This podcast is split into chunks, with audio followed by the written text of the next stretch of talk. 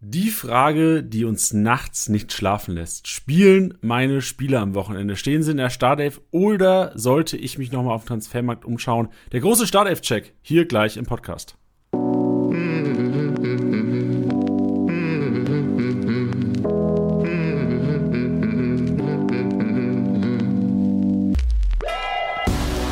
Spieltagssieger-Besieger, der Kickbase-Podcast. Mit deinen Hosts Titti und Janni. Leute, was geht denn? Spieltagssieger-Besieger, der Kickbase-Podcast, präsentiert von Tippwin. Geht's euch gut da draußen? Und alle so, ja! ja Titti, was geht? Hier sind Titti und Janni, eure zwei Kickbase-Mitarbeiter, jeden Montag für euch am Start, hier im Spieltagssieger-Besieger. Titti, wie geht's dir? Mir geht es sehr gut, wenn ich dich höre. Oh, das ist schön, das ist schön. So, kurz vor Saisonstart kribbelt's schon. Also, das ist kein Kribbeln mehr, das sind bei mir schon Nadelstiche. Wir, wir nehmen heute auch Podcast zum ersten Mal beim Rumgehen. Kennst du das, wenn man so telefoniert und hin und her läuft? Bist du so? Ja, ja, ja, ja, ja, bin ich total. Genau, ich mach heute Podcast auch nicht. Genau, Podcast nicht stillsitzend heute. Heute laufen wir rum, weil es einfach, es ist so kurz vor Saisonstart, man guckt immer wieder in die App und man fragt sich natürlich, stehen die Leute in der Startelf oder nicht? Und deswegen haben wir uns gedacht, wir machen heute den großen Startelf-Check. Na klar. Also wir werden wirklich, wir haben unsere Liste, Alter, wir haben uns auf den Podcast vorbereitet, die Liste ist so lang, hör mir auf. Ich bin gespannt, ob wir es unterbekommen. Ich bin gespannt, wie lange der Podcast heute wird. Ihr, ihr wisst es inzwischen schon, wenn ihr jetzt reinhört, ihr wisst, wie lange der Podcast ist. Wir, äh, bei uns sind noch viele Fragezeichen. Ähm, ich gehe kurz mit dem Ablauf durch. Wir werden ähm, neben, den, neben dem Startelf-Check noch ähm, eine riesen Ankündigung hier raushauen. Manche haben es sicherlich schon gesehen in der App. Es gibt einen Championship. Es gibt eine Kickbase-Championship. Wir suchen den deutschen Kickbase-Meister. Wer ist der geilste Manager draußen? Wer hat am meisten auf dem Kerbholz? Wer kennt sich am besten aus? Wer kann die meisten Punkte am Wochenende aufstellen? Deswegen gibt es ein Championship.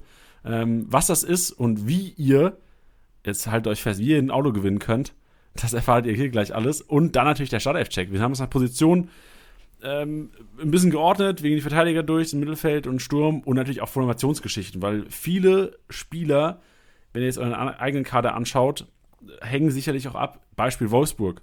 Spielt ein Baku als Rechtsverteidiger wieder nach vorne gezogen, das, das hat einen Effekt auf die komplette Startelf. Deswegen gehen wir alles durch. Wir hoffen, eure Spieler sind heute mit dabei und werden von uns mitdiskutiert. Bevor wir aber reinstarten, noch ein kurzer Hinweis von unserer Seite, D A Z N hat diese Saison alle Freitags- und Sonntagsspiele der Bundesliga. Wer es noch nicht mitbekommen hat, sollte sich auf jeden Fall D A Z N zulegen, weil Freitags- und Sonntagsspiele ohne D A Z N nicht möglich, live zu schauen. Und D A Z N überträgt auch alle Champions-League-Spiele, Tiddy. Hast du dir schon D A Z N gesichert? Äh, ich bin, ich bin treuer Kunde seit äh, Stunde eins tatsächlich. Seit Stunde eins? Ja, wirklich. Also seitdem seitdem es möglich war, habe ich durchgehend mein Abo. Aber ich bin auch ähm, ein großer Fan davon, weil wenn man mal ein Spiel nicht schauen kann, sind die Highlights immer super schnell da. Und das ist natürlich für Kickbase-User gerade mal, wenn man sich so knifflige Szenen anschaut oder was war da jetzt los oder warum hat der das und das nicht bekommen, ähm, kann man sich das, ich glaube, dreiviertel Stunde bis Stunde äh, nach dem Abpfiff schon direkt reinziehen. Und da habe ich persönlich richtig viel Spaß dran. So sieht's aus. Wenn ihr auch daran Spaß haben wollt, Gratis-Monat sichern bis Ende September noch. Link in den Shownotes. Schaut vorbei und sichert euch Bundesliga pur jeden Freitag und Sonntag live. Hm. Championship, wer wird Kickbase Deutscher? Wer wird deutscher Kickbase-Meister, Tiddy? Wer, also ich will es eigentlich werden. Ich habe richtig ich, Bock. Ich, ich, dieser Titel, stell dir vor, du kannst sagen, also so schreibt man auch einen Lebenslauf, glaube ich. Du bist deutscher Kickbase-Meister. Ich glaube, du kannst, ich glaube, man könnte sogar Kickbase-Weltmeister nennen, weil es ist ja eigentlich Stimmt. keine, keine Restriktion. Also, was, was, was die Grenzen angeht, die Bundesgrenzen. Deswegen, glaube ich, könnte man das eigentlich fast schon auch Kickbase-Weltmeister nennen. Eigentlich müssen wir es machen. Vielleicht reden wir nochmal mit unseren Leuten. Müssen wir nochmal umbranden, das ganze Ding. Aber ja, es gibt ein Championship, Leute. Es gibt einen neuen Spielmodus. Und wie wir schon angekündigt haben, es wird der Weltmeister, es wird der deutsche Meister gesucht. Es wird der beste Kickbase-Manager der ganzen Welt gesucht. Und das machen wir im Championship-Modus. Ähm, oder in der Championship. Und ähm, ihr findet sie schon in der App. Also wenn ihr auf euren Liganamen klickt, seht ihr unten bei Challenges den, die Championship, die Championship Challenge. Und könnt diese auch schon beitreten und auch schon mal testen. Weil es gibt auch gewisse Regeln, wie das Ganze funktioniert, Tiddy. Vielleicht gib uns mal einen kleinen Einblick. Ja, also ihr habt ein Budget, selbstverständlich, also es gibt ein Limit, das beträgt zweihundertfünfzig Millionen und man kann pro Team nur drei Spieler aufstellen. Das heißt, ihr könnt jetzt nicht sagen, ähm, weiß jetzt nicht, Gladbach spielt gegen die Mannschaft, die jetzt sechsmal in Folge verloren hat, ähm, und stellt dann komplett Gladbach auf. Das geht nicht mehr. Deswegen äh, gibt es da eine Limitierung, was die Spieler angeht. Und ja, dann könnt ihr eure Elf zusammenstellen, je nachdem, wie es natürlich am, am, am Wochenende abgeht und wie die, wie die Matchups sind, äh, welche Spieler fit sind und welche nicht. Und so stellt ihr eure Mannschaft auf und sammelt pro Spieltag sammelt ihr äh, Punkte. Also ihr könnt, wie auch ähm, schon letzte Saison, jede Woche etwas gewinnen. Also ihr könnt euch ähm, jedes Wochenende messen. Aber, du hast es schon erwähnt, man kann ein Auto gewinnen. Ja, jetzt ist die Frage, wie macht man das? Ähm, das funktioniert so, dass ihr einen individuellen Highscore oder beziehungsweise einen Highscore für euch selber aufstellt, der gewertet wird anhand eurer fünf besten Spieltage. Das heißt, ihr müsst nicht alle vierunddreißig Spieltage machen, ist für euch natürlich besser, weil die Wahrscheinlichkeit dann höher ist, dass ihr geiler performt, aber ihr könntet theoretisch die letzten fünf Spieltage nur aufstellen und hättet dann noch die Chance, das Auto zu gewinnen. Um welches Auto sich da handelt, das ähm, verkünden wir demnächst, aber so funktioniert der Modus. Ihr werdet das dann auch sehen, wenn es äh, schon Spiele gibt, könnt ihr auf der Base innerhalb der Championship ähm, euren, euren Highscore anschauen, den ihr jetzt gerade habt. Äh, ihr könnt euch auch anschauen, ähm, wer, welche die beliebtesten Spieler sind, die ihr aufgestellt habt und an welchen Spieltagen ihr am besten performt habt. Also alles richtig, richtig geil. Ähm, und wenn ihr noch sehen wollt, was ihr jede Woche abräumen könnt, ja, da wird äh, Platz eins bis zehn wird da, äh, ähm, wie soll man sagen, gekürt, geadelt, belohnt. Ähm, das könnt ihr euch dann einfach in der Championship anschauen. Und noch ein kleiner Hinweis meinerseits, wenn ihr sie vielleicht ähm, noch nicht sehen solltet, weil das äh, jetzt ja heute erst released wurde ähm, und es nicht zu sehen sein sollte, könnt ihr die App einmal kurz löschen und neu installieren. Bitte nicht aus den Ligen austreten, lediglich die App löschen und neu installieren und dann solltet ihr es auch sehen, wenn es davor noch nicht da war. Du hast gesagt, die besten fünf Spieltage zählen. Natürlich muss man sagen, die beste Chance, das Auto zu gewinnen, da musst du vierunddreißig Spieltage spielen, weil da hast du natürlich mehr Chancen, einen Spieler drin zu haben, der vielleicht mal zweieinhalbtausend oder zweitausend Pluspunkte abwirft, die es sicherlich braucht ab und zu, um das Auto zu gewinnen am Ende der Saison. Auf jeden Fall und vor allem noch dazu macht es einfach super viel Spaß. Also zum einen, weil du natürlich auch jedes, jede Woche oder jedes Wochenende beziehungsweise jeden Spieltag was gewinnen kannst. Ähm, aber ich persönlich hatte da schon, schon letztes Jahr beziehungsweise letzte Saison so viel Spaß dran, ähm, ja, weil der Thrill so geil ist, dass du wirklich aus allen Spielern dir was raussuchen kannst und dann diese globale Tabelle, ähm, ja, also mir persönlich macht's super viel Spaß und ist auch ideal für die Leute, die vielleicht jetzt erst von Kickbase hören und sich denken, oh scheiße, ich krieg ja bis zum Start noch gar keine Liga hin oder ich krieg noch gar keine Aufstellung hin oder ähnliches. Hey, schnuppert mal rein in der Championship, ähm, ist glaube ich der beste Weg, um Kickbase richtig gut kennenzulernen und ähm, am Ball zu bleiben, sage ich jetzt mal. So sieht's Weil wenn's aus. Meine, ich, ich spreche aus Erfahrung, wenn ich sage, wenn es in der Liga nicht läuft, ja, dann kann man einfach easy rüber zur Championship und kann da seinen Spaß haben. Ey, Tilly, weißt du, wie das ist? Das ist wie, wenn du FIFA Ultimate Team zockst und dann keinen Bock mehr drauf hast, aber dann Offline-Karrieremodus zockst. Ja. So ist es ungefähr. Oder, oder ich würde ich würd es fast so sagen, oder wenn man anfängt, dann sein Silberteam zu bauen. Richtig. Aber trotzdem halt dann trotzdem ein Auto gewinnen kann. Ist ja eigentlich viel geiler als Foot. Natürlich. So sieht's aus. Ja, äh, das war der Championship-Modus, Freunde. Zockt ihn, geht rein in die App, und macht, also wirklich, da kannst du rumprobieren. Und das soll man vielleicht auch noch erwähnen, für alle, die jetzt neu anfangen mit Kickbase, das ist genau so wie im Manager-Modus bis zwanzig Uhr dreißig an einem Freitag, also bis Uhrzeit von Spieltagbeginn muss die Aufstellung stehen, dann wird sie eingefroren, dann kannst du verändern und ähm, für den nächsten Spiel schon vorbereiten. Ja, und an die, an die, ähm, ohne Plus sein, natürlich, und die unter die Korinthen, äh, an die Korinthenkacker unter euch. Äh, auf der Base sind selbstverständlich auch noch alle Regeln komplett aufgelistet. Übersichtlich. Wo sind sie, die Korinthenkacker? Da habt ihr das nämlich. Der, der sitzt mir wahrscheinlich gerade gegenüber. Junge, Junge, Junge, lass uns in die heißen Duelle reingehen, Teddy. Es war ja, zwischen bitte. uns schon immer ein heißes Duell hier und sicherlich auch in unserer, in unserer Office-Liga ein sicher heißes Duell. Wir müssen übrigens, das wurde von den Hörern gewünscht, ich habe viele D Ms bekommen, wir müssen äh, über unsere Teams auch noch reden, das können wir vielleicht in den heißen Duellen machen. Auch ja. noch auf wen wir setzen, weil das ist auch ganz interessant. Also, wir haben, Tilly und ich haben eine komplett andere Herangehensweise, habe ich das Gefühl. Wenn ich mir Tillys Team anschaue und mein Team anschaue, wir haben eine komplett andere Herangehensweise an die, an die Saison. Aber das können wir vielleicht nach dem, nachdem wir die heißen Duelle um die Startelf und die Startelf, den Startelf-Check abgeschlossen haben, können wir unsere, über unsere Liga nochmal kurz reden und auf welche heiße Eisen wir setzen oder auf welche ähm, auch günstigen Spieler, weil wir haben auch einige im Team, die nicht so viel wert sind momentan. So machen wir das. Wir haben letzte Woche die Torhüter angesprochen.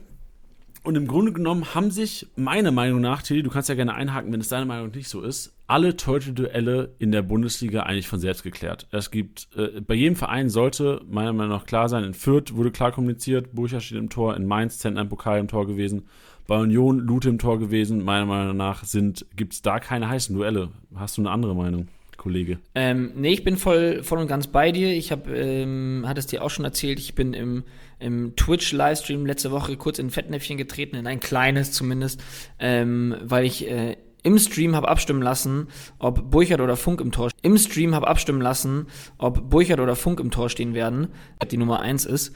Ähm, deswegen war das eine relativ klare Abstimmung. ähm, also das ist ja confirmed, äh, das ist ja Ist ja, ja bestätigt. Ähm, Zentner sehe ich ähnlich. Lediglich bei Union, also eigentlich bin ich bei dir. Ich möchte doch trotzdem bei Union das Thema Pokaltorwart mal reinschmeißen. Das machen ja manche Mannschaften, dass es einen Pokaltorhüter gibt, ähm, weil ich einfach die Qualität von Renault so hoch sehe, dass ich ihn eigentlich daraus noch nicht streichen wollen würde. Beziehungsweise sagen wir es so, wenn Renault am Wochenende in der Startelf steht, möchte ich nicht, dass ihr alle aus den Wolken fallt. Ich, ich falle aus den Wolken. Also für mich wäre das eine Mörderüberraschung. Okay. Also für mich, also ich könnte mir schon noch vorstellen, dass, dass Renault gegen Leverkusen im Tor steht. Ich sehe dennoch aktuell auch Lute davor. Ich, ich warne nur so ein bisschen. Also das ist immer noch so mit, bei mir mit, für einen minimalen Prozentsatz noch mit Vorsicht zu genießen. Ja, was ich noch reinwerfen würde, dann können wir, glaube ich, heute auch abschließen, ist äh, Pentke von Hoffenheim. Denn Olli Baumann heute Abend im Pokal sehr wahrscheinlich noch fraglich. Also kann sein, dass er eventuell nicht spielt. Und dann weiß ich nicht, wie es aussieht am Wochenende. Also ich sage nur, Olli Baumann jetzt lange raus gewesen. Ähm, Pentke, einer, den man sich vielleicht mal für fünfhundert K ins Team holen könnte. Startelf-Check, Olli Baumann, meiner Meinung nach nicht zu hundert Prozent bestanden fürs Wochenende. Ja. Ist aber dann... Ähm Ja, halt eben. Aber da, danach, ja, ja, safe. Genau. genau, genau, das meine ich eben. Also das ist ja dann langfristig gesehen auf jeden Fall Baumann. Ja, ja, ja, ja. Wir reden hier von kurzfristigen Investitionen. Die gibt es auch beim F C Bayern, Tilo. Und dann äh, ge- gehen wir in Richtung Abwehr. Da sind einige heiße Duelle. Wir haben zum einen das Duell Nianzou, der ähm, wahrscheinlich die Nase vorn hat momentan ge- gegenüber Süle. Und dann die linksverteidige Position, die wahrscheinlich heiß diskutierteste Position im Kickbase-Universum momentan. Ja, sehe ich ähnlich. Ähm, soll ich was zu Nianzou sagen? Bitte. Ähm, ja, ist, glaube ich, jetzt schon seit einiger Zeit kein Geheimtipp mehr. Wir hatten es alle so ein bisschen gehofft, ähm, dass wenn wir die Liga starten, dass da wahrscheinlich das ähm, noch nicht allzu viele gerochen haben. Ähm, dem war so nicht. Ähm, also sollte inzwischen jeder auf dem Zettel haben. Ähm, Klar, wir können die Aufstellung sehen am Freitag. Ja, das ist natürlich auch ein ganz großes Glück. Das betrifft dann vor allem die Linksverteidigerposition. Ähm, aber ich habe jetzt aktuell auch keine Zweifel, dass, dass Nianzou äh, nicht spielen sollte. Einfach aus dem Grund, dass er die Vorbereitung mitgemacht hat, dass er die Spiele mitgemacht hat. Ähm, und das, was ich gesehen habe, sehr, sehr überzeugend war. Ähm, neben seinen Defensivqualitäten war er da vorne auch äh, enorm gefährlich. Hat einen Also ich weiß auf jeden Fall von einem Tor, was er geschossen hat, was ich live gesehen habe. Eins, glaube ich, geschossen, wo er im Abseits stand oder was nicht gepfiffen wurde. Ähm, und der war da vorne bei, bei Standards so gefährlich. Und ähm, ich kann mir gut vorstellen, dass das dem Nagelsmann gefällt und er auch erstmal vorerst äh, in der Innenverteidigung spielt. Ähm, ich glaube auch nicht, dass das eine Eintagsfliege wird. Meiner Meinung nach. Das nee. Zur Innenverteidigerposition. Ja, sehr gut. Also Nianzou ist, glaube ich, meiner Meinung nach auch einer, der, stell dir vor, der macht das richtig gut die ersten Spieltage. Ich, und vor allem muss man auch bedenken, Nagelsmann hat die Dreierkette auch bei den Bayern schon trainiert. Im Training heißt auch, eventuell langfristig die Chance für mehrere Innenverteidiger da aufzulaufen. Ja. Und dann äh, noch zum, zur Linksverteidigerposition. Also ich glaube, ähm, wenn jetzt alle fit sein sollten, ähm, brauchen wir nicht drüber reden, dass Davies da auf jeden Fall gesetzt sein sollte. Jetzt für den Spieltag sehe ich Davies auf jeden Fall noch nicht. Dafür ist er erst ähm, zu kurz wieder bei hundert Prozent beziehungsweise fit, dass er ähm, mit Ball und mit der Mannschaft trainieren kann. Ähm, bei hundert Prozent würde ich ihn eben nicht betiteln. So. Ähm, deswegen war Omar Richards ganz, ganz lange oben auf dem Zettel. Ähm, dann gab es jetzt allerdings Lob für Stanisic. Jetzt hat der F C Bayern ähm, kein D F B-Pokalspiel bisher gespielt, deswegen konnte man das jetzt sich da nicht so abgucken. Ähm, ich könnte mir aber nach dem, was bisher gesagt wurde, vorstellen, dass Stanisic startet.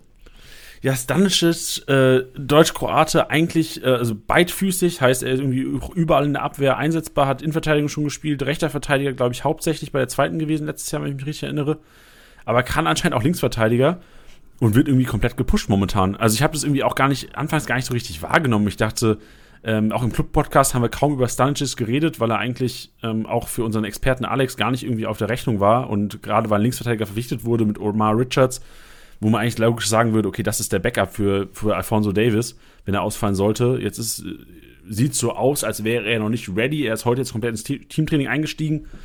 Ich muss sagen, ähm, ich wäre jetzt nicht komplett überrascht, wenn der Kollege in der Startelf steht am Freitag. Glaube aber auch, wenn ich jetzt heute wetten müsste, dass er über wahrscheinlich eher mal einen Richards oder einen Stanisic äh, startet und je nach Spielverlauf dann vielleicht mal einen Davies sogar schon reingeworfen wird.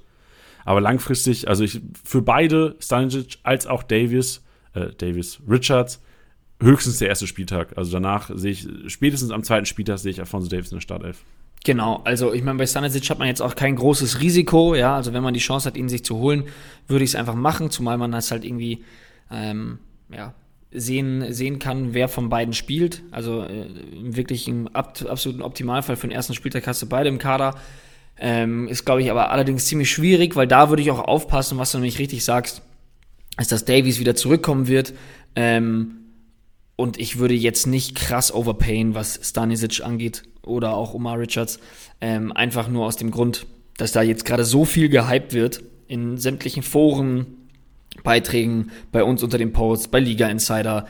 Ähm, da wäre ich ein bisschen vorsichtig, weil ich glaube nicht, dass äh, äh, einer von beiden äh, jetzt irgendwie dreißig Spiele von Beginn an macht. Genau, und man muss halt bedenken, es geht gegen Gladbach. Also ja. Gegen Gladbach hatte Bayern schon oft Probleme. Und ich kann mir schon vorstellen, dass Julian Nagelsmann keinen Bock hat auf einen Fehlstart.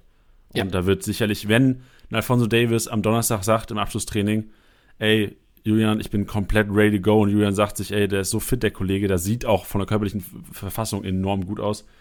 Dann, ich will es nochmal sagen, wäre ich nicht überrascht, wenn Fonsi doch in der Startelf stehen sollte schon. Obwohl, ich, ja, wenn aber, ich tippen sollte, ja, ich hab's gesagt, wenn ich tippen sollte, ist Stanisic ähm, vor Richards. Ja, also ich glaube, ich glaube, ähm Nagelsmann hat da seinen recht eigenen Kopf, ähm, nicht seinen recht eigenen, sondern seinen eigenen Kopf, äh, wenn man sich das angeschaut hat mit Angelino, der selber sagt, er ist total fit und dann irgendwie dann doch zwei Spieltage nicht gespielt hatte, weil Nagelsmann gesagt hat, nee, du bist nicht fit, ähm, kann ich mir eigentlich nicht vorstellen, dass sie ihn jetzt sofort reinschmeißen werden. Ja. Weil dafür ist er ihnen, glaube ich, dann auch letztendlich zu wichtig. Ey, muss Alphonso Davies aufpassen, dass er nicht zu viele Videos aus dem Disneyland macht. Generell aber. Ja, genau. Gehen wir nach Leipzig, schauen wir uns da die Verteidigungssituation an. Mukiele versus Klostermann haben wir uns aufgeschrieben. Und ich weiß gar nicht, ob das noch ein Versus ist. Ich sehe Mukiele klar vorne. Ja, glaube ich auch. Vor allem, nachdem es jetzt hieß, dass ähm, die ähm, Viererkette gespielt wird. Und da sehe ich Mukiele eigentlich als eigentlich den besseren Rechtsverteidiger. Also Klostermann hat sich irgendwie dazu hin entwickelt, dass er immer den rechten Innenverteidiger gegeben hat und da sehe ich ihn auf jeden Fall besser aufgehoben als ein Mukiele. Ähm, sehe in der Viererkette Mukiele aber mit der Nase vorn. Ja, und vor allem, also bei Klostermann würde ich eher sagen, je nachdem, wie es mit Simakan läuft, dass Orban wahrscheinlich der gesetzte Innenverteidiger von den drei ist und je nachdem, wie es mit Simakan läuft, ob er direkt, was weiß ich, wenn er einen Lacroix hinlegt und einen Mörderjahr hat, ist das Innenverteidiger-Duo dieses Jahr Simakan und Orban. Sollte aber, sag ich mal, ein Simakan strugglen, kann ich mir schon vorstellen, dass da eventuell dann Klostermann in die Innenverteidigung neben dem, neben dem Orban aufzustellen ist. Und nicht zu vergessen Guardiol, der aber sicherlich noch Zeit braucht. Den braucht, kann man wahrscheinlich ab September mal auf die Scouting-Liste packen. Ja. Also würde ich jetzt genauso sagen, da bin ich der gleichen Meinung wie du. Gehen wir mal, ähm, gehen wir mal nach Frankfurt. Und da hat man vor dem Pokalspiel gedacht, jo, das ist sicher. So, Tuta, Dreierkette sollte gesetzt sein, da Costa über rechts, da brauche brauch ich mir keine Sorgen machen, der hat eine Mördervorbereitung gespielt, sollte gesetzt sein. Jetzt haben die gegen Mannheim, Waldhof Mannheim echt eine sehr schlechte Partie ange, hingelegt. Ich habe mir die Highlights mal angeguckt, im Grunde genommen die linke Seite katastrophal. Also Tuta, richtig schlechtes Stellungsspiel, der Costa ist da hinten rumgewandert. Also nach vorne, ja, offensiv mal ein bisschen zu sehen gewesen, aber defensiv Tuta und da Costa für mich zwei Leute, die quasi die Verlierer des Pokalwochenendes sind. Weil ich kann mir gut vorstellen, nach der Vorstellung der Frankfurter ist eine Umstellung auf eine Viererkette mit einem Lenz links gar nicht so unrealistisch. Ich möchte an der Stelle auch noch mal kurz erwähnen, was für eine Wahnsinnspartie Trapp trotzdem hingelegt hat. Boah, diese eine Parade, hast du die gesehen, wo der auf einmal den Ball festgehalten hat? Also wirklich krank. völlig, völlig, völlig krass. Also das wären Kickbase-Punkte gewesen. Wow, also ich lobe ihn jetzt nicht allzu oft. Aber das sagt ja auch alles über die Verteidigung. So, wenn Kevin Trapp ja. der beste Mann war gegen einen Drittligisten, der auch noch eigentlich kein guter Drittligist ist, muss man sagen, Alter, also oder kein spielstarker Drittligist, auch wenn die Namen dieses Jahr vielleicht ein bisschen qualitativ hochwertiger sind bei Waldhof Mannheim, trotzdem, also das hat schon, sagt schon viel über die Defensive der Frankfurter und deswegen Viererkette muss eigentlich gespielt werden, oder? Ja, ich bin mir immer nicht so ganz sicher, was dann so eine Systemumstellung angeht, vor allem dann auch jetzt so kurz dann vor so einem großen Spiel wie gegen Dortmund, dann auch mit dem Auftakt. Also was ich mir am ehesten noch vorstellen könnte, ist, dass man äh, Dur mit da Costa austauscht. Ähm, ja, Viererkette finde ich schon fast ein bisschen wild. Aber wurde auch, also klar in der Vorbereitung wurde primär Dreierkette gespielt, es wurde aber auch Viererkette geprobt in der Vorbereitung. Ja, das ist aber dann das gleiche Argument wie für die Dreierkette. Nee, aber ja, dass die Dreierkette einfach nicht funktioniert hat ja. jetzt gegen, die, gegen ein unfassbar schwaches Team im Vergleich ja, zu Frankfurt. Ich, ja, ich, ich, ich kann mir das immer noch nicht so ganz, ganz vorstellen, wenn ich ehrlich bin. Also ich lasse mich gerne eines Gegenteils überzeugen und stehe dann ähm, vielleicht meinem Dickkopf äh, dem... Äh, Das gebe ich dann gerne zu, aber ich kann mir nicht vorstellen, dass es eine Viererkette geben wird. Okay, gewagt. Da steht hier Meinung gegen Meinung. Also ich würde sagen Viererkette gegen Dortmund. Aber dann, dann müsst ihr es entscheiden, Freunde, ob es ein Lenz oder ein Tuta wird. Bei Durm wäre ich mir auch fast sicher, dass da ein da Costa dann rausrotieren sollte. Auch obwohl er eigentlich der Gewinner der Vorbereitung war. Nach dem Spiel, ähm, wenn du das, wenn du links einen Malen hast bei den Dortmundern oder einen Reina oder einen Reus, je nachdem wie die Dortmunder spielen, da kommen wir nachher auch noch zu, kannst du mit da Costa, wenn er hinten so rumstolpert, das geht nicht. Leider, ja. Kann, kann sich machen, kann sich machen. Ja. Ähm, was du eigentlich auch nicht machen kannst im Kickbase-Gesetz, einen Robert Gumni aus der Startelf streichen, aber genau das machen wir jetzt. Es gibt ein Rechtsverteidiger-Duell bei den Augsburgern ähm, zwischen Robert Gumni, auch schon als Goat Gumni bezeichnet in unserer Community, muss man sagen, Framberger im Pokal gespielt, im Pokal durchgespielt, Gumni dann für Iago eingewechselt worden als Linksverteidiger. Ich sehe ganz klar hier Framberger vorne, auch wenn ich jetzt unter anderem, wenn ich nebenbei Liga-Insider aufhabe, auch ähm, Gumni noch vor Framberger in Liga-Insider sehe, sehe ich nicht so.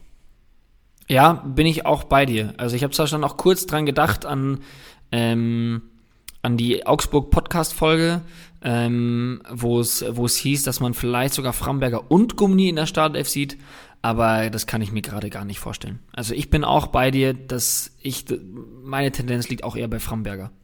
Ja, und äh, ein Duell, was eventuell auch kein richtiges Duell ist, aber je nachdem, wie es aussieht, falls Guileo nicht fit sein sollte, Winter, jetzt im Pokal auch genetzt, ähm, einer, der neben U D K spielen sollte und auch noch sehr günstig ist momentan, Startelf-Check, aber hier trotzdem eher Richtung Guileo als gegen Winter, wenn Guileo fit ist, sicherlich gesetzt neben U D K. Genau, vor allem, weil er jetzt nichts so Gravierendes hat, ähm, Winter dann eher eine Option nur für die ersten Spiele oder das, oder das erste Spiel, aber mittel- bis langfristig auf jeden Fall Rauvelleo. So sieht's aus. Dann lassen wir nach Leverkusen schauen. Leverkusen auch nicht überzeugt im D F B-Pokal, vor allem spielerisch nicht da gewesen, wo man sie erwartet hätte. Ja. Ähm, links gibt's eine Überraschung eigentlich schon. Bakker, dachte man, äh, safe gesetzt, ist im Pokal ausgefallen. Ähm, hat anscheinend auch nichts Wildes, also sollte theoretisch auch wieder zur Verfügung stehen. Ähm, hatte nur eine Prellung, also bis zum Wochenende sicherlich wieder bereit. Glaubst du, Bakker steht am Wochenende in der Startelf und wir Kickbase-Manager sollten weithin auf ihn setzen? Ja, ich bin, ich bin, also von der Qualität her ähm, sollte er da eigentlich schon gesetzt sein. Ähm, ich bin nur so ein bisschen skeptisch, ähm, dadurch, dass er jetzt dann das Spiel nicht gemacht hat und ich jetzt nicht weiß, wie viel der in der Vorbereitung ähm, schon mitgemacht hat, ähm, also auch was die Spiele angeht. Aber grundsätzlich sehe ich ihn eigentlich schon vor Sinkgraven. Ja, also ich hätte auch gedacht, äh, safe gesetzt ist jetzt, das kann man auch hier mal sagen, der ist achthunderttausend fast gesunken. Also der Spieler mit dem größten Marktwertverlust von gestern auf heute, siebenhundertfünfundsechzigtausend gesunken. Äh, muss man sagen, das ist, das ist schon heftig, das tut vielen Managern weh. Trotzdem glaube ich auch, dass er Linksverteidiger spielen wird am Wochenende, wenn die Prellung ausgeheilt ist. Ähm, Sinkgraven jetzt im Spiel auch ins Mittelfeld gewechselt, weil Bellarabi sich äh, verletzt hat relativ früh. Von daher ist Hinkram jetzt auch nicht eingespielt auf der Linksverteidigerposition komplett. Von daher Mitchell Bakker meiner Meinung nach in der Startelf und Zinkgraven sollte erstmal das Nachsehen haben. Ja. Gehen wir nach Hoffenheim. Und ähm, das, ist, das können vielleicht jetzt ein bisschen chaotisch wirken für euch alle, aber wir haben das nach Positionen äh, unterteilt. Vielleicht hätten wir es lieber nach Vereinen unterteilen sollen. Aber Thilo, jetzt haben wir, sind wir reingestartet. Du kannst ja auch nicht eine, eine, eine Klausur schreiben und in der Mitte sagst du, ah nee, jetzt nehme ich einen Bleistift. Das geht ja auch nicht. Von daher gehen wir rein, sprechen wir die Hoffenheimer an. Die Hoffenheimer spielen heute Abend. Deswegen können wir noch nicht so viel sagen zu der Position, außer dass Bogarde so fast der Gewinner der Vorbereitung ist bei den Hoffenheimern. Enorm flexibel, einsetzbarer Spieler, kann links spielen, kann rechts spielen, also defensiv rechts, defensiv links, kann im zentralen Mittelfeld spielen, falls ein Grilic ausfallen sollte, falls ein Samaseko ausfallen sollte, falls ein Raumprobleme bekommt, falls ein Kalajabek bekommt. Bogarde einer, der eigentlich keine hohen Startelf-Chancen hat bei der T S G Hoffenheim, aber aufgrund von Verletzungen eventuell oder noch nicht Leuten, die komplett, komplett fit sind, in den ersten Spielen auf jeden Fall eine Option ist. Deswegen hier Startelf-Check meiner Meinung nach bei sechzig bis siebzig Prozent. Ja, gehe ich voll mit. Also was du gesagt hast, dadurch, dass er ähm, ja so variabel einsetzbar ist, macht es ihn jetzt gerade interessant. Dadurch, dass es viele Fragezeichen bei, bei Hoffenheim gibt, ähm, ist auch ein, ein Preis, bei dem man, oder ein Marktwert, bei dem man ähm, gar nichts falsch machen kann und sollte eigentlich ähm, spätestens nach diesem Podcast äh, auf jeder Scoutliste sein. Wer auch auf jeder Scoutliste sein sollte, aber schon seit Tagen, ist Skelly. Skelly von äh, den Gladbachern. Bensebaini ersetzt, wurde auch kommuniziert, dass er ganz klar vor Neuzugang Netz steht momentan ähm, von, vom, vom Trainer. Skelly deswegen auch für euch sicherlich einer, auch wenn es gegen die Bayern geht, wenn man einen günstigen Lückenfüller braucht, äh, sicherlich äh, auch am Freitag in der Startelf gegen die Bayern. Langfristig muss ich sagen, Bensebaini sicherlich gesetzt, aber Startelf-Check jetzt die ersten zwei, drei Spieltage. Skelly einer, den man sich ins Team holen kann und wenn man ihn hat, auch getrost aufstellen kann, weil ich erinnere nochmal, die Bayern jetzt, also obwohl ich letzte Woche mich hingesetzt habe, gesagt habe, die Bayern gewinnen mit sicherlich, keine Ahnung, sechs bis zehn Punkten Unterschied die Meisterschaft am Ende der Saison. Das wird relativ langweilig wieder dieses Jahr. Glaube ich, dass es vielleicht noch ein bisschen braucht, die ersten zwei, drei Wochen für die Bayern. Und ähm, wir wissen, dass die Gladbacher, auch wenn die Vorbereitung jetzt nicht die beste war von den Gladbachern, auch was Verletzungen angeht von Hofmann und Co. Player, glaube ich, dass ähm, Skelly selbst gegen die Bayern einer ist, den man aufstellen kann für das Geld. Ja, habe ich nichts hinzuzufügen. Lass mal in die Hauptstadt gehen. Da haben wir auch zwei Duelle. Einmal bei Berlin das Duell äh, Pekarik gegen Cefuig. Ich glaube, links hat sich das Duell Plattenhardt gegen Mittelstädt entschieden. Plattenhardt hier sollte sicher gesetzt sein. Und ja. Das Duell bei den Unionern Baumgartel äh, gegen Frank Drongelen, was letzte Woche schon von dir richtigerweise in Richtung Baumgartel gepusht wurde. Willst du zu beiden kurz was sagen? Es soll, also Favorit ist jetzt sicherlich nach dem Pokal Pekarik und Baumgartel. Ja, würde ich auch genau so sehen. Janni, wir sind uns heute echt äh, ziemlich, ziemlich einig. Das war schon zu das einig. Ja, wart mal ab, bis Mittelfeld ja, kommt. Wart mal ab. Wart mal ab. Äh, Harmonie vor dem Ligastart. Das, das, ja so das ist schlecht, Tidi. Das ist schlecht. Das ist, die, das ist die, die, die Harmonie vor dem Sturm, sagt man ja so schön. Ähm, ist mir bewusst, dass man das nicht so sagt. Ähm, zuerst Hertha. Ähm, ich gehe da mit Pekarik einfach aus dem Grund, ich hatte das letzte Woche auch kurz im Stream schon gesagt, ähm, dass Pekarik sich unter Dardai einfach so bewährt hat. Ja, also der hat da total einen abgefackelt und bei Cefuig ist einfach die Sache ist, es ist zwar ein, deswegen ein geiler Rechtsverteidiger, weil er ähm, so energetisch ist. Ja, also ich habe immer das Gefühl, der, wenn der bremst, sch- schnallt ihm die Kniescheiben raus, weil er eigentlich schneller rennen kann, als sein Körper eigentlich könnte. Ähm, und ja, weiß nicht, der ist, der ist, der ist so energiegeladen, ist so ein Bolzen und deswegen finde ich ihn gerade auf der Rechtsverteidigerposition eigentlich geil, macht ihn aber halt auch so ein bisschen wild ähm, und was wir auch schon ähm, in, in, in der Hertha-Summary ähm, von den Podcasts auch gesagt haben, ist so, dass da will man jetzt da hinten Struktur drin haben, man will sicher stehen, man will kompakt stehen und ich glaube, dass da Pekarik einfach ähm, für Dardai die vernünftigere Variante ist. Ich kann mir aber gut vorstellen, dass wenn man jetzt sagt, man ist ähm, es steht null null und man braucht einen Sieg, ja, dass man Cefuig dann nochmal äh, reinschmeißt für die nötige Offensivpower. Aber grundsätzlich in der Startelf sehe ich Pekarik. Wen siehst du denn in Fürth in der Startelf? Da gibt es auch eine g- ganz interessante Konstellation. Gideon Jung, äh, Hogmar, meiner Meinung nach Bauer und Jung gesetzt in Verteidigung. Für mich eher das Duell Itter oder Hogmar auf der Linksverteidigerposition. Wie siehst du die Verteidiger der Fürther? Und, weil der Meinung bin ich, ich habe echt Schiss vor Fürth dieses Jahr. Also was ich da im Pokal gesehen habe, das war wild bis zum geht nicht mehr. Und ähm, ich bin ehemaliger Hogmar-Besitzer. Ich habe Hogmar, obwohl ich überzeugt bin, dass der Kollege als Linksverteidiger starten wird, ich habe ihn verkauft, weil ich hm. ähm, Dann solltest du vielleicht besser was dazu sagen.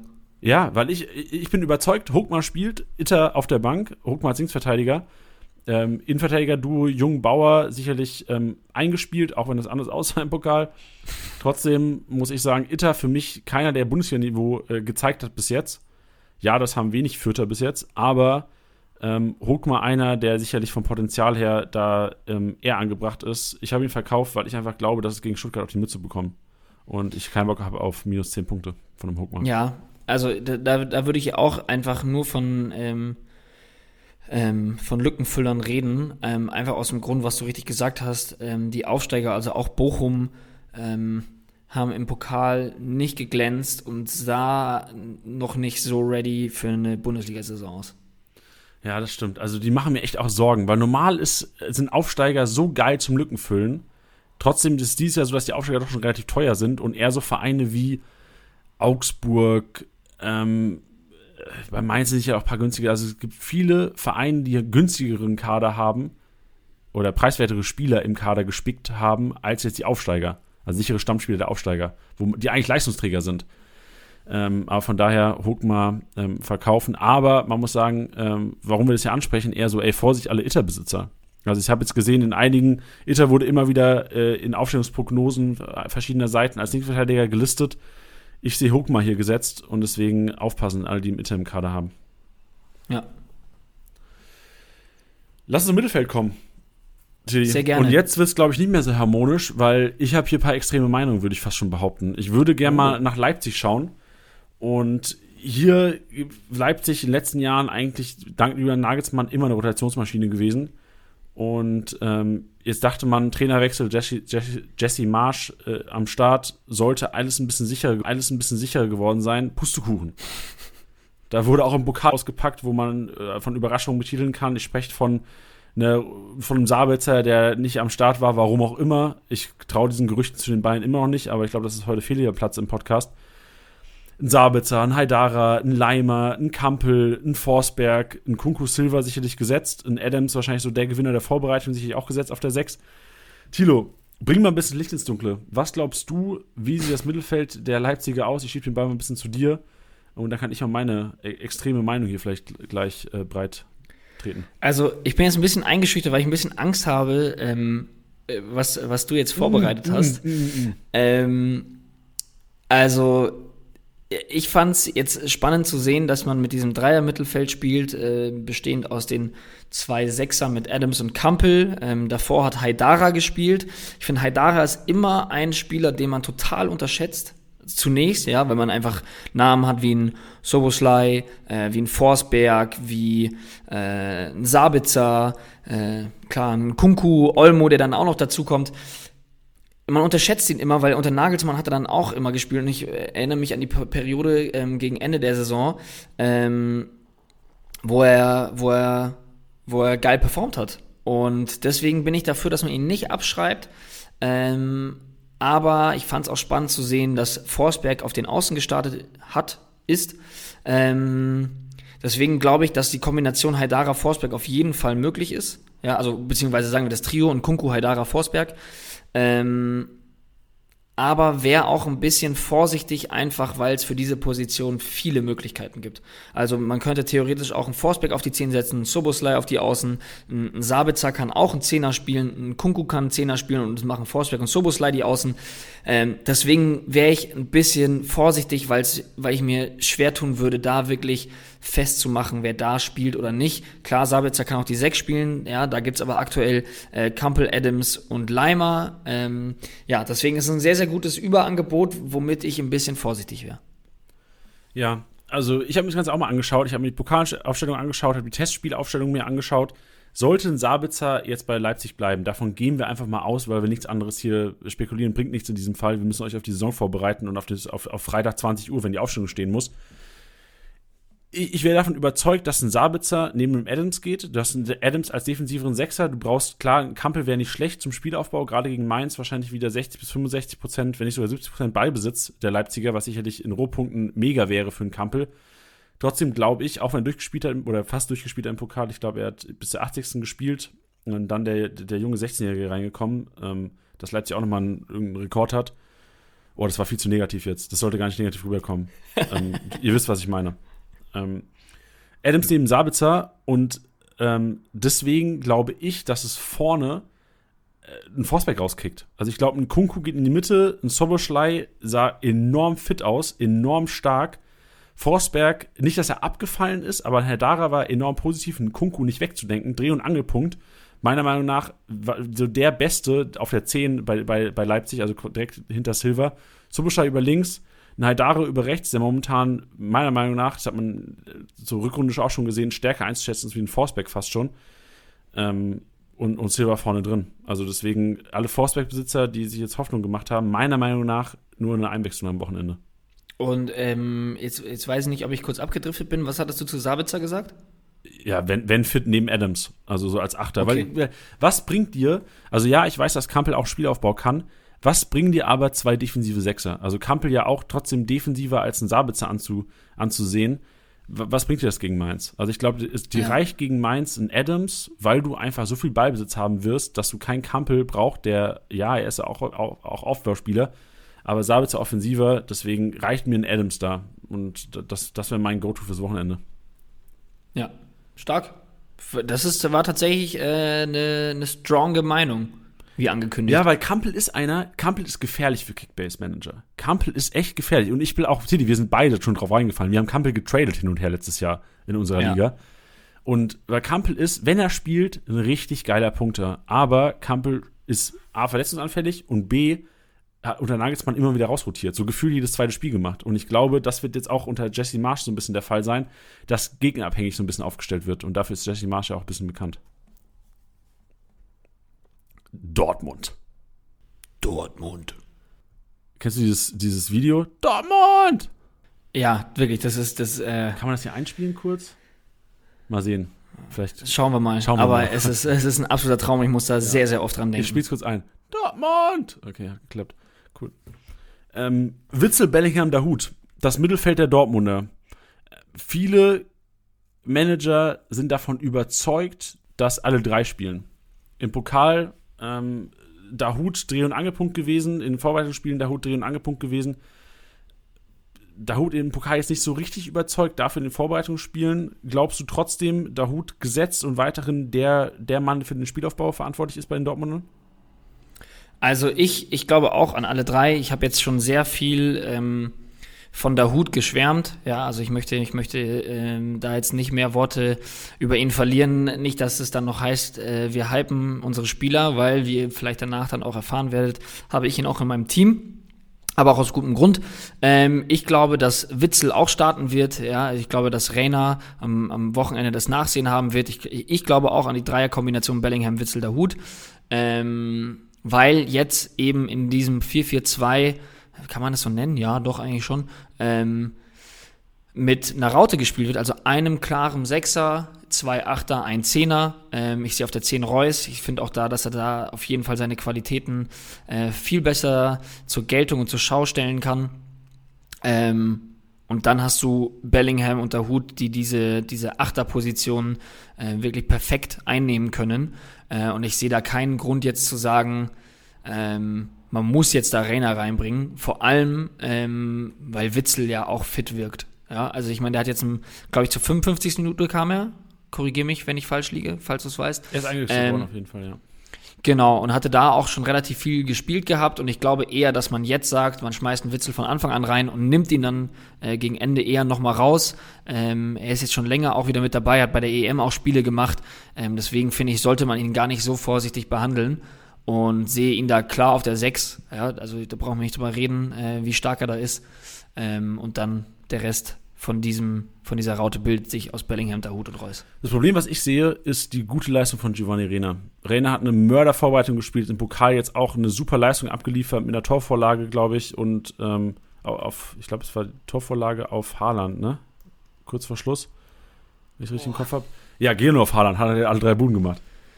Ähm, und deswegen glaube ich, dass Reina starten wird am Wochenende und sehr wahrscheinlich ein Witzel das Nachsehen hat. Also ich glaube, ich werde mit Witzel ein bisschen vorsichtig. Ich glaube, Bellingham fängt, fängt auf der, auf der defensiveren Position an. Dahoud so als defensiverer Achter, als Reina, Reina als offensiveren Achter, Reus auf der zehn, Doppelspitze, Malen, Haaland. Wäre so mein Go-To. Deswegen Investition in Witzel wäre ich ein bisschen vorsichtiger als mein Kollege neben mir. Aber wird auch bestätigen, Dahoud, Bellingham gesetzter als ein Witzel. Gehst du damit wenigstens? Ja. Ja. Also, Dahoud, wie gesagt, was du richtig gesagt hast, äh, Dreh- und Angelpunkt, unterschreibe ich sofort. Ähm, und Bellingham nach der Saison, die er, also wirklich, der, der hat sich von Spiel zu Spiel so krass gesteigert. Ähm, und ich bin ganz, ganz, ganz, ganz großer Fan von ihm und er ist für mich da eigentlich nicht rauszudenken. Und es ist auch so ein bisschen so, so ein bisschen der Flori Neuhaus äh, von Dortmund, finde ich. Deswegen, glaube ich, könnte es äh, Rose so taugen, dass der auf jeden Fall spielen wird. Ja, und Dahoud, also ich habe da bei Dahoud eigentlich bin ich ja auch mega Fan von ihm. Das Problem ist jetzt, ich habe ihn nicht bekommen. Und deswegen bin ich echt sehr enttäuscht, weil ich erwarte auch von Dahoud Großes dieses Jahr. Ich habe ihn trotz sehr hohem Angebot nicht bekommen. Ich habe ihn in beiden Ligen nicht bekommen, in denen ich spiele. Aber trotzdem muss ich hier so fair sein und sagen, Mo Dahoud für mich einer, der ähm, an die viertausend Punkte rankommen kann dieses Jahr. Wow. Okay. Ja, ey, Dreh- und Angelpunkt von einem Topverein. So, das ist, also ich, ich will jetzt, das ist kein Vergleich, der ebenbürtig ist. Der ist nicht der Kimmich der Dortmunder, aber trotzdem ist er der, der den Spielaufbau macht. Dreh- und Angelpunkt der Dortmunder. Und wenn du dir die Spiele anguckst, wo er schon mal Dreh- und Angelpunkt war in der Rückrunde, dann waren das meistens grüne Balken. Da hat er ein paar, also da, dann kann der einen hunderter-Schnitt oder einen hundertzwanziger-Schnitt hinlegen. Da sind es vielleicht ja. nicht ganz viertausend Punkte, aber zwischen dreieinhalb und, äh, ja, so, was, zwischen drei und dreieinhalb vielleicht. Aber Dahoud einer, für den ich locker mal auf fünfundzwanzig hinblättern würde, je nach Liga. Hätte ich es mal lieber gemacht. Jetzt sage ich es, ey. Hör mir auf. Lass uns äh, nach Leipzig, äh, nicht nach Leipzig, Leipzig waren wir schon. Lass uns nach Freiburg schauen. Freiburg für mich einer der überraschendsten Startelfs im Pokal gewesen, die ich von allen gesehen habe. Da hat ein Jong gestartet von einem Szoboszlai, da hat ein Keitel gestartet von einem Santa Maria, für die Podcasts für die letzten Monate schon reinge- reingehört haben. Ja, wir haben es gesagt. Keitel, Nase vorne gegenüber Santa Maria. Das sieht auch so aus, als würde das, so, würden sie so in die Saison gehen. Also Keitel auch im Pokal eine super Partie gemacht, immer offensiv da gewesen. Ähm, Höfler den, den defensiveren Sechser gegeben, von daher Keitel, Startelf-Check. Ich würde fast behaupten, der spielt sicher. Also auch wenn Santa Maria einer der teuersten Neuzugänge, oder was sogar der teuerste Neuzugang der Freiburger ist, Keitel, auch, ja. Gewinner der Vorbereitung schlechthin. Deswegen ähm, auch ein klares Invest und ein klarer Startelf-Check, fast neunzig Prozent würde ich behaupten. Habe ich nichts hinzuzufügen. Also vielleicht noch, dass es ähm, immer dann so ein bisschen so wirkt, was du ja gerade richtig gesagt hast, so boah, neben dem, neben dem teuersten Transfer vom S C F dann so einen jungen Spieler da reinzuschmeißen, aber Keitel hat auch schon ein paar ähm, Bundesligaspieler auf dem Buckel. Ähm, Spieler auf dem Buckel. Ähm, deswegen ist das gar nicht so, ob ich ihn sofort einsacken. Und was für mich die größte Überraschung war im Pokal, ich habe es schon gesagt, äh, Jong hat gespielt für Szoboszlai, das Ding war aber, Jong war bester Freiburger. So, der hat wirklich, der hat eine Mörderpartie auf der rechten Seite hingelegt. Ich habe mir die Highlights mal reingezogen. Also wirklich technisch sehr stark, super agil, hat, hat gewirbelt da vorne. Und ähm, wenn ich mir die Kickbase-Punkte vom letzten Jahr anschaue, sieht das gar nicht gut aus. Aber irgendwie habe ich ein gutes Gefühl bei ihm. Und auch wenn das kein Szoboszlai-Besitzer hören möchte, ich würde mich dafür aussprechen, dass Jong am Wochenende startet und Szoboszlai wahrscheinlich erstmal reinkommt. Ja, ich muss mich da ein bisschen enthalten. Ich bin da, bin da ein bisschen emotional gebunden, nachdem ich Jong schon äh, ein paar Mal in meinem Team hatte. Als er äh, mit Bayern zwei gegen sechzig gespielt hatte, ähm, habe ich ihn schon gesehen und dachte mir, okay, der Typ ist viel, viel zu gut ähm, für, für die Liga. Und dann ähm, ist er dann zum S C Freiburg gewechselt und dann hatte ich ihn ganz oben mit auf dem Zettel, weil ich mir dachte, geil, wenn der ausbricht, dann hab ich's geahnt. Hat ihn dann lange, ähm, ja, hat sich auch nicht so ausgezahlt, aber ich bin genauso wie du immer noch an dem Punkt zu sagen, ähm, super geiler Spieler, macht richtig Spaß zuzuschauen und ich hoffe einfach, dass er es so abfackeln kann, ähm, ja, wie es wie es für ihn möglich ist, ähm, oder die, oder sozusagen sein Potenzial abruft, ähm, würde ich ihm sehr, sehr wünschen und ähm, ja, habe ich auch auf dem Zettel, Janni, keine Sorge. Ja. Sehr gut. Wie, wie siehst du denn vorne? Es haben jetzt einige Dimirovic-Besitzer, für, also in meinen Augen war Dimirovic eigentlich der Stürmer Nummer eins bei den Freiburgern. Und ja, wir haben letzte Woche auch schon gesagt, hier, es kommt noch vielleicht noch ein Stürmer bei den, bei den Freiburgern. Demirovic, besitzer vorsichtig sein. Jetzt startet Demirovic am Wochenende ähm, oder hat am vergangenen Wochenende nicht gestartet. Ähm, Höhler in der Startelf gewesen. Müssen Demirovic-Besitzer umplanen diese Woche? Glaube ich ehrlich gesagt nicht. Ich bin mal gespannt, wie du das siehst. Demirovic hat auch seine Einwechslung bekommen. Für mich war das eher so ein Ding, dann Höhler jetzt nochmal den Einsatz zu geben. Ähm, ja, ich, ich sehe trotzdem immer noch Demirovic in der Startelf. Ja, nichts hinzuzufügen. Also ich glaube auch, Höhler nicht dermaßen überzeugt, auch eine, eine Mega-Chance vergeben, liegen gelassen. Ähm, ich glaube, Höhler wird Joker sein am Wochenende. Gehen wir wieder nach Frankfurt zurück. Mensch, Alter, was eine Achterbahnfahrt hier heute, weil auch in Frankfurt gibt es einige Diskussionen im Mittelfeld. Zum einen die Diskussion, Rode gestartet als Kapitän gegen die Waldhof, äh, gegen die Waldhof, gegen die Mannheimer und äh, Hasebe reinkommt zur Halbzeit, die Kapitänsbinde übernommen. Wen siehst du auf der sechs neben So und das zweite Mittelfeldduell? Younes versus Lindström, kann man fast schon sagen. Lindström gestartet, ähm, im offensiven Mittelfeld, hat keinen schlechten Eindruck gemacht, wenn man das sagen kann, bei einer zwei null-Niederlage in Mannheim. Ähm, wen siehst du bei den Duellen vorne? Also ich fange mal an äh, mit dem, welches mir leichter fällt, und das ist Lindström ähm, gegen Younes. Ähm, ich, ich weiß halt nicht so ganz, ähm, was an diesen Wechselgerüchten noch da ist, äh, dran ist, dafür, dass es ja auch hieß, dass er auf jeden Fall weg will. Ähm, Ja, deswegen kann ich mir eigentlich nicht vorstellen, dass wenn dann, wenn du einen Spieler hast, der wirklich weg will, ähm, dass du denen dann jetzt noch die Zeit gibst, weil also entweder ist das Ding unter Dach und Fach und es heißt, okay, wir warten nur noch auf das richtige Angebot, oder äh, es heißt einfach, wir wollen ihn unbedingt behalten und geben ihm deswegen die Startelf-Einsätze. Äh, das kann man jetzt natürlich drehen und wenden, wie man will. Lindström im Pokal, ähm, was ich, was ich spannend fand, ähm, ist, dass er Standardschütze war, also bei den Ecken bin ich mir nicht ganz sicher. Ich habe auf jeden Fall äh, Freistöße gesehen, die er geschossen hat, das fand ich ganz spannend. Ähm, grundsätzlich könnte ich mir, also würde ich eigentlich sagen, dass Younes vorne ist, allerdings aufgrund der Gegebenheiten ähm, würde ich sogar mit Lindström gehen. Ja, ich gehe auch mit Lindström, weil ich ja auch weiterhin meine These hier verteidige, dass Frankfurt mit einer Viererkette spielen wird am Wochenende und sehe da Lindström quasi als zentralen Zehner, Kamada über rechts, ähm, oder ist über rechts, halbrechte Position, Kostic dann über die, über die linke Position. Sehe da auch Lindström vorne, muss ich sagen. Ja, sehe ich auch. Ja, und im Mittelfeld oh, tue ich mir immer so ein bisschen schwer. Ähm, ja, es ist schwierig, weil es ist halt auch irgendwie so eine Entscheidung, wo ich jetzt sage, die sind vom Spielertyp eigentlich recht ähnlich, dass ich jetzt sage, ich, ich könnte jetzt nicht sagen, wer da jetzt äh, zwingend geiler ist. Äh, ich würde aber vom Bauchgefühl einfach mit Rode gehen. Ey, also ich gehe fast hundertprozentig mit Rode. Wenn du bedenkst, es geht gegen Dortmund, du brauchst da einen defensiven Spielzerstörer und das ist für mich eher Rode als ein Hasebe. Hasebe für mich eher so der, der Libero der Frankfurter. Deswegen, auch wenn man von Hasebe immer auf der Rechnung haben muss, der kann immer wieder für die Frankfurter spielen, ist in seinem Alter immer noch extrem fit und gesund. Von daher, ähm, aber Rode an diesem Wochenende sicherlich der Gesetztere neben So. Trotzdem muss man sich natürlich Gedanken machen. Defensiven Sechser und Spielzerstörer gegen den Topverein macht vielleicht nicht so Sinn, mhm. aufzustellen. Nee. Nee, deswegen habe ich mir da jetzt nicht so den Kopf zerbrochen, weil das jetzt ehrlich gesagt beide Spieler wären, von denen ich zum Saisonstart vielleicht die Finger lassen würde. Von wem man aber sicherlich nicht die Finger lassen sollte, ist von Herr Tanan. Herr Tanan, äh, wir wissen, einer der Vereine, die ohne internationales Geschäft spielen und dafür eine enorme Qualität haben, was die Namen angeht. Und auch hier haben wir ein paar Duelle. Wir haben einen Toussaint, der im Mix ist, wir haben Boateng, wir haben Darida, wir haben Dilrosun, wir haben einen Jovetic. Ich glaube, Selke sollte gesetzt sein. Ey, verrückt, hätte ich nicht gedacht, dass ich das mal sagen werde hier im Podcast.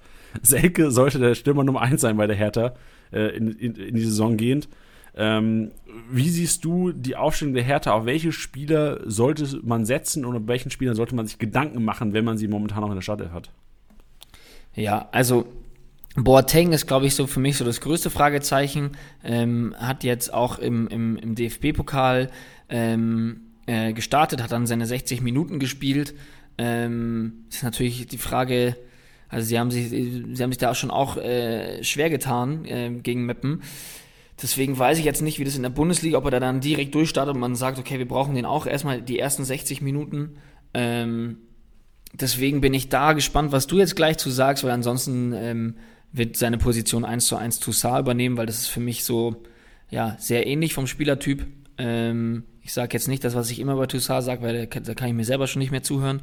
Ähm, ansonsten ähm, natürlich spannend, was du auch schon gesagt hast, äh, Jovetic, der meiner Meinung nach wirklich überall einsetzbar ist. Ja, er ist halt nicht der klassische ähm, Mittelstürmer, sondern er ist technisch so stark, dass der wirklich, ähm, was ja auch gesagt wurde über ihn, dass er vom Achter bis in die Sturmspitze wirklich alles spielen kann. Und wenn ich mir dann vorstelle, dass diese Halbposition bei Hertha, das sind ja keine wirklichen Flügelspieler im klassischen Sinne, ähm, bin ich der Meinung, dass er das auf jeden Fall auch ausfüllen kann, so ähnlich wie das Kunja letztes Jahr noch gemacht hat, wenn du weißt, was ich meine. Ich Diese, weiß, was du meinst. Hieß es ja auch immer, ja, der hat linker Flügel gespielt, es war aber trotzdem immer noch sehr Richtung Tor orientiert, sage ich jetzt mal. Ähm, deswegen würde ich sagen, dass er da auf jeden Fall die Nase vorn hat. Es ist dann auch generell noch die Frage natürlich, was mit Kunja passiert. Ähm, hat jetzt gerade äh, Olympia gewonnen, hat im Finale auch getroffen. Äh, da heißt es schon, ähm, dass Zenit Sankt Petersburg interessiert ist, dass ähm, Atalanta Bergamo ähm, interessiert ist. Und da, ja, würde ich einfach sagen, muss man so ein bisschen aufpassen, was da jetzt so passiert. Alle Zeichen stehen auf Abgang. Ähm, deswegen, glaube ich, wäre ein Abgang von Kunja sehr beruhigend für Jovetic-Besitzer, weil ich glaube, dann wäre die Bahn frei komplett für ihn. Ähm, weil ich nicht glaube, dass diese Außenposition so eins zu eins übernommen wird, dass ein Dilrosun da klar vor ihm ist. Also ich sehe Jovetic vor Dilrosun, ähm, wäre immer noch ein bisschen vorsichtig eben, was Kunja macht, aber ich glaube, dass er gehen wird, leider.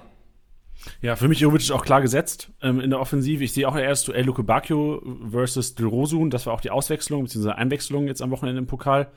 Sehe ähm, das Duell eher auch gar nicht Boateng versus Toussaint, sondern eher nach Formation, also Askasiba eigentlich äh, primär als gesetzt, heißt für mich zuerst mal Toussaint, was für mich beide, also Toussaint natürlich ein bisschen offensiver als ein Askasiba, aber Askasiba also als Sechser, als Spielzerstörer, der aber auch, das muss man sagen, so wenn man sich den Spielaufbau angeguckt hat, der Herthaner am Wochenende, war es im Grunde genommen Schwolo stark Askasiba, also Askasiba hat so ein bisschen den, den Ballverteiler gemacht. Äh, gibt mir ein bisschen Hoffnung, dass der Kollege vielleicht nicht nur defensiver Sechser sein wird, nicht nur Spielzerstörer, für den er eigentlich bekannt war und äh, auch ist bis zum Wochenende gewesen eigentlich bei mir. Sehe Serdar und Boateng eigentlich als gesetzt da. Also ich würde sagen, Toussaint hat momentan das Nachsehen, Serdar, Boateng als gesetzt, auch wenn Boateng sicherlich dann auch wieder in der sechzigsten, siebzigsten runtergeht. Sehe eigentlich so das, das Duell bei den Herthanern wirklich Dilrosun und äh, versus Luke Bacchio und würde da wahrscheinlich sechzig vierzig äh, zugunsten Luke Bacchio re- gehen, weil ja, beide im Pokal jetzt nicht überzeugt haben und Luke Bacchio einfach gestartet hat. Ja, ich würde auch mit Luke Bacchio gehen, in dem Duell. So sieht's aus. Dann gehen wir eins weiter. Gehen wir eins weiter, gehen wir zu den Gladbachern. Und ja, hier sind die Aufstellungen einsehbar. Trotzdem gilt es jetzt sicherlich, einen Wolf zu dokumentieren, einen Player zu dokumentieren, einem Hofmann und einem Hermann gerecht zu werden. Thilo, glaubst du, ein Hermann, der jetzt so gelobt wurde, könnte eventuell das Nachsehen haben gegen die Bayern, wenn ein Player, wenn ein Hofmann wieder komplett einsteigen, weil dann heißt das Duell ja sicherlich Wolf gegen Hermann. Ähm, und natürlich sollten Player und Hofmann fit werden, dann heißt es natürlich für beide Joker-Rolle. Ja, also ich glaube, es sollte relativ klar sein, dass wenn beide wirklich hundertprozentig fit sind, ähm, dass ein Hofmann vor Hermann stehen sollte und ein Player auch von einem Wolf.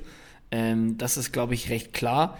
Ähm, bei Hermann darf man aber nicht vergessen, dass es da auch schon ähm, die Geschichten gab äh, gegen die Bayern, wo er sehr, sehr stark performt hat. Ähm, deswegen, äh, wir sprechen immer von diesem klassischen Hermann-Phänomen, dass er auf einmal irgendwann mal in der Startelf steht und auf einmal äh, sehr gute Punkte macht. Einmal äh, sehr gute Punkte macht. Ich bezweifle, dass er auflaufen sollte, sage ich jetzt einfach mal so. Ähm... Aber ja, es ist, also, es kommt schwer auf den Fitnesszustand von, von, von Player und Hofmann an. Vielleicht kann ich ja heute Abend ein bisschen mehr sagen. Ich gehe heute Abend auf den Betze, ich gucke mir heute Abend, ich fahre heute Abend nach Kaiserslautern, gucke mir das Spiel an, Kaiserslautern gegen, äh, gegen Gladbach. Und in der Kickbase-Pressekonferenz am Freitag gebe ich euch mal ein Status-Update. Ich gucke mir an, wie der Player und der Hofmann sich warm gelaufen haben in der Seitenlinie. Ja, müssen wir auch mal kurz erwähnen, dass die natürlich auch wieder am Start ist, ne? Also, das wird hier gerade so selbstverständlich gesagt. Freunde, die Pressekonferenz ist natürlich auch wieder zurück. Ja, selbstverständlich. Also ich meine, das ist der... Pro- also ja, Kickbase-Pressekonferenz live auf Twitch am Freitag mit, mit euren, euren Kickbase-Lieblingsmitarbeitern, Tilly und Janni, wie jeden Freitag in Zukunft ein Spieltag ist. Yes, und du hast es gerade schon richtig gesagt, äh, auf Twitch, da könnt ihr uns auch jetzt schon gerne folgen. Ähm, wir werden dann natürlich das in den Timetable auch noch eintragen. Nichtsdestotrotz äh, bekommt ihr dann eine Push-Nachricht, wenn ihr uns folgen solltet. Ähm, und ihr findet uns unter Kickbase-Official. Da dürft ihr folgen. Sexy. Auch Link in den Shownotes ja. übrigens für alle Faunsäcke. Also für alle. Ähm, zu Hoffenheim fällt es mir ein bisschen schwer, so viel zu sagen heute, wie, wie auch zu den Gladbachern, aber auch da haben wir ein Duell. Wir haben das Duell Sko versus Brun Larsen, haben wir uns hier rausnotiert. Und ähm, ich würde auch am liebsten mehr nach dem Spiel heute Abend dazu sagen, aber würde würd mich auch aus dem Fenster legen und sagen, Brun Larsen gewinnt, gehört mit zu den Gewinnern der Vorbereitung. Ich hatte ihn damals ähm, zum Club-Podcast Hoffenheim, hatten wir gar nicht über Brun Larsen gesprochen, äh, wurde letztes Jahr ausgeliehen. Ähm, trotzdem aber, ich glaube, für sieben, acht, neun Millionen gekommen vor einem Jahr ähm, und eigentlich einer, wo man sagen muss, der hat die Qualität. Aber dasselbe gilt für Sko. Sko hat auch die Qualität, der kann kicken, der kann Bundesliga, der kann auch Freistöße. Sehe aber hier, wenn ich mich jetzt vor dem Spiel heute Abend entscheiden müsste, sehe ich sogar Brun Larsen vorne im Robert Sko momentan, auch wenn man aus Kickbase sagen müsste, schade, weil Sko einer ist, wenn er Spielzeit bekommen würde, sicherlich in vielen Kadern da draußen zu Hause wäre. Ja, muss ich auch sagen. Also ähm, ich, ich würde es mir einfach wünschen, äh, weil ich ihn einfach äh, sehr, sehr feiere. Und immer, wenn ich den Namen Sko ausspreche, muss ich immer an diesen linken Hammer denken. Ähm, ich glaube, wir hatten da auch mal eine Podcast-Folge, wo wir dann mal kurz abgeschweift sind und drüber geredet haben, von welchem Spieler wir am wenigsten Arschbolzen kassieren äh, wollen würden. Da ist Robert Sko auf jeden Fall weit oben mit dabei. Ähm, ja, ich würde da auch gerne einfach nochmal das D F B-Pokalspiel abwarten. Ähm, finde ich jetzt gerade auch ein bisschen schwierig. Ja, so sieht's aus. Wo es auch schwer wird, Tilo, wird es im Sturm. Diese Überleitung. Alter, ja, weil es einfach schwer wird. Und jetzt wird's echt schwer. Also wir haben einige Duelle gehabt, die ich ähm, relativ easy fand. Jetzt wird's aber echt schwer. Wir kommen nach Wolfsburg und wir kommen eigentlich zu einem unlösbaren Fall. Weil in Wolfsburg ist es so, es ist erstmal systemabhängig. Und im Grunde genommen ist es nur Riedle Baku abhängig. Wenn Riedle Baku Rechtsverteidiger spielen sollte, fällt ein Babu raus. Heißt ja. auch, vorne ist Platz für einen Mecher. Sollte ein Babu Rechtsverteidiger spielen und Baku nach vorne rücken, wird Steffen auf die linke Seite rücken und ist kein Platz mehr für einen Mecher. Spricht man den Mecher aus? Nee, weiß ich nicht. Wie, wie spricht man aus? Ich dachte ein Mecher. Kann sein. Das kann ich nicht sagen. Aber das ist ja nicht unsere, unsere Aufgabe nee. hier. Wir sitzen ja nur im Podcast. Wir sind ja, es ist ja. ja, Lukas, Lukas N, sage ich. Wie bei Aktenzeichen X Y, die sagen auch nur den Nachnamen. Ja, stimmt, finde ich gut. Also entweder äh, Lukas N oder äh, Kevin M. Ja, ähm, sehe ich, seh ich ganz genauso. Ich könnte mir vielleicht sogar vorstellen, ähm, dass wenn man sich das Pokalspiel angeschaut hat, dass sobald Baku da vorne ein bisschen rumgewirbelt hat, dass das direkt äh, deutlich gefährlicher wurde. Ähm, deswegen könnte, also ich sehe halt Baku rechts vorne äh, so viel stärker als auf dem Rechtsverteidiger, beziehungsweise sehr viel effektiver dafür, dass er einfach ähm, ähm, ja, ba- Babu den defensiven Part von ihm auf jeden Fall übernehmen kann. Weißt du, was ich meine? Ja, also ich glaube, ich, Ich, ich glaube, dass, dass Wolfsburg mit Baku vorne drin Qualität gewinnt, ohne ein Defizit hinten zu haben, aber andersrum, wenn Baku Rechtsverteidiger spielt, vielleicht, was heißt vielleicht, vorne einfach gerade aktuell Qualität verliert. Ja, sehe ich auch so. Ich glaube aber, für Baku-Besitzer wäre es, glaube ich, gegen, Wolfs- äh, gegen äh, Bochum am Wochenende extrem geil, wenn der Rechtsverteidiger spielen würde, weil es eigentlich darauf hinausläuft, dass er extrem viel Ballbesitz für die Wolfsburger rumkommt. Und ja. die Kombi Arnold-Baku, äh, also da, da sehe ich schon die Vergleiche mit, mit einem Kimmich als Rechtsverteidiger, was Ballbesitz und Kickbase-Punkte angeht, in so einem Spiel. Ja, also da, da würde ich mich jetzt auch schwer tun, das ähm, direkt festzulegen. Ähm, weil ich glaube, man, man hat für einen Matcher, äh, für, für ähm, Entschuldigung, Lukas N., nee. hat man, glaube ich, jetzt nicht die Summe hingelegt, um jetzt zu sagen, okay, dann setzen wir ihn jetzt einfach auf die Bank. Nee, das, das stimmt auf jeden Fall, aber wo ist Platz? So, du verlierst Qualität, du hast es gesagt, du hast den Pokal gesehen, als ein Babu, ähm, als ein Baku Rechtsverteidiger gespielt hat, hast du vorne nicht die Durchschlagskraft gehabt. Ein ba- Babu ist nach vorne, ähm, Babu ist gekommen, Baku nach vorne Und du hast direkt gemerkt, shit, ey, die, die, auch wenn der Gegner jetzt nicht die Mega-Qualität, nicht Bundesliga-Niveau hat, es war einfach schwer zu verteidigen direkt.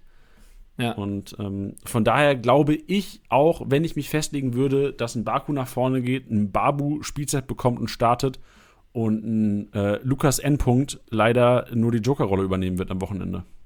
Okay. Und jetzt haben wir uns eigentlich so das Schwerste für Schluss aufgehoben, meiner Meinung nach. Eine der schwersten Entscheidungen, die sicherlich ähm, der, der, der Trainer der Stuttgarter treffen muss, an diesem Fall am Wochenende, gegen die Fürther. Wer stürmt? Al-Ghadioui oder auch Al-G. weil ich wieder so einen Nachnamen habe, den ich nicht weiß, wie ich ihn richtig aussprechen soll. Oder Sanko, der von der Community enorm gehypt wird. Enormes Talent. Ähm, wahrscheinlich auch zu Recht, weil er auch im Pokal reingekommen ist und, ge- und genetzt hat. Wen siehst du vorne? Was glaubst du, welcher Stürmer der beiden sollte eher in einem Kickbase-Kader sein momentan?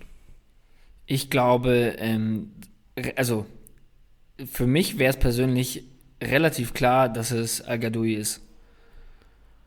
Weil er im Pokal gestartet hat auch?